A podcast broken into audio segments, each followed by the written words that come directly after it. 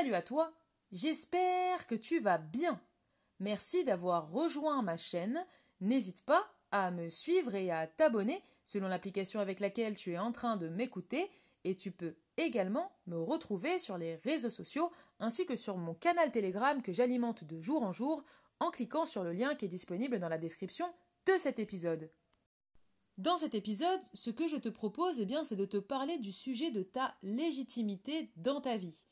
Dans un premier temps, ce que je te propose, eh bien, c'est de savoir tout simplement ce que ça signifie être légitime, et dans un second temps, je te donnerai quelques conseils pour pouvoir être davantage légitime dans ton quotidien. Mais juste avant de commencer cet épisode, eh je te propose de te lire un message que j'ai reçu sur Instagram de la part de Manu Crouan, qui m'a rejoint à l'écoute de ma chaîne de podcast et qui me dit le message suivant.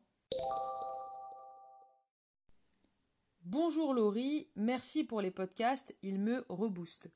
Eh bien, à nouveau, merci à toi, Manu Crouan, euh, et merci d'ailleurs à vous tous et à vous toutes qui euh, m'écrivez, qui me rejoignez sur Instagram ainsi que sur Facebook et sur Telegram. Vous êtes de plus en plus nombreux à me suivre, à me rejoindre sur mes réseaux, et je suis toujours très heureuse de pouvoir vous lire. Et tu vois, le message que j'ai reçu, que je viens de te partager, il est concis, il est vraiment puissant, parce que bah, si tu veux, moi, quand je crée chacun de mes épisodes ou quand je crée chacun des contenus sur mes réseaux sociaux, c'est vraiment dans le but de te rebooster, dans le but de te euh, mener à une prise de conscience et de t'aider dans ton quotidien. Et euh, quand j'ai des messages comme celui-ci, eh bien, je suis foncièrement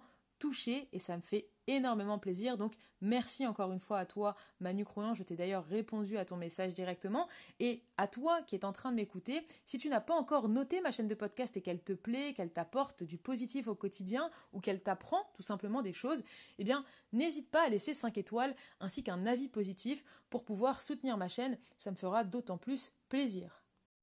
Alors, pour te proposer une définition de ce que signifie être légitime, je suis tombée sur le site de Patricia Verneret, que j'ai trouvé d'ailleurs super bien fait, euh, avec du contenu très intéressant. Euh, et elle parle à un moment donné, dans l'un de ses articles, de ce qu'est être légitime. Du coup, je te propose euh, quelques phrases qui sont tirées du coup de son blog pour pouvoir t'expliquer plus précisément ce que signifie être légitime. Être légitime est une affaire de revenir à-en soi. Alors je pense que euh, cela signifie qu'à la fois on peut revenir à soi, mais on peut aussi revenir en soi. Madame Verneret poursuit donc euh, sa définition de ce qu'est être légitime en écrivant S'écouter à nouveau et exprimer ce qui vient jusqu'à sa conscience. Tout débute en soi.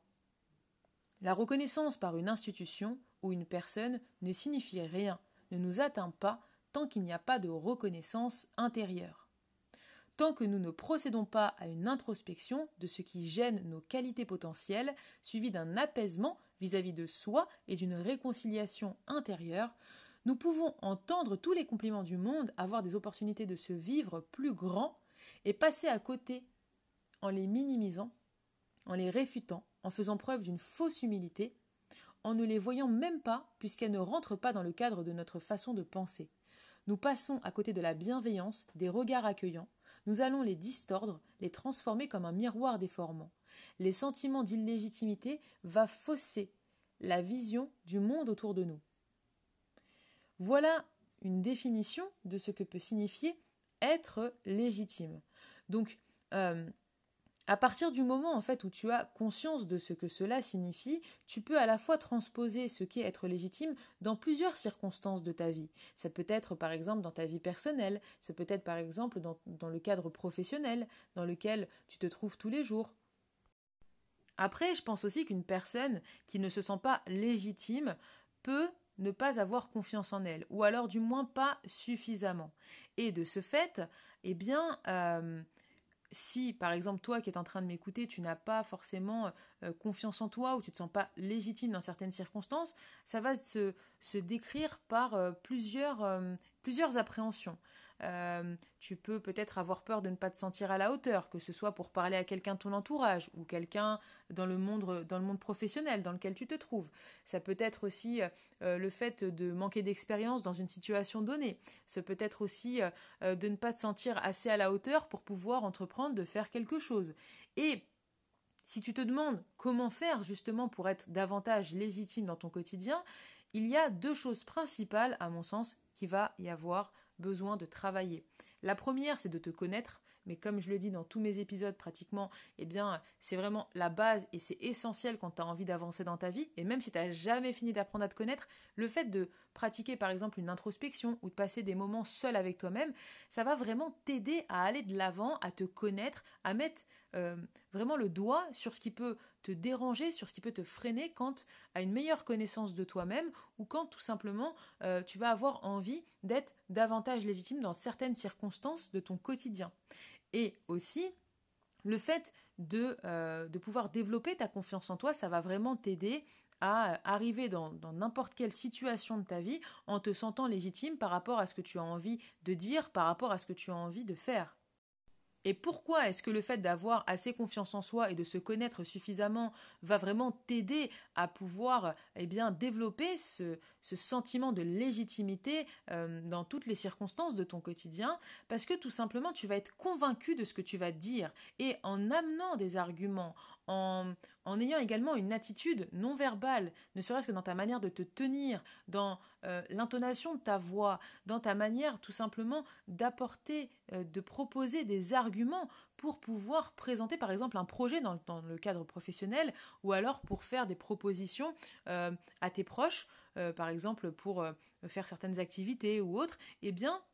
ça va te permettre de t'habituer à un certain mode de pensée, à certaines attitudes qui vont faire en sorte que la personne ou les personnes qui seront en face de toi te sentira convaincu par rapport à ce que tu vas apporter comme discours. Euh, à leur égard. Et c'est une manière pour toi justement de pouvoir développer ta légitimité. Et tu peux aussi euh,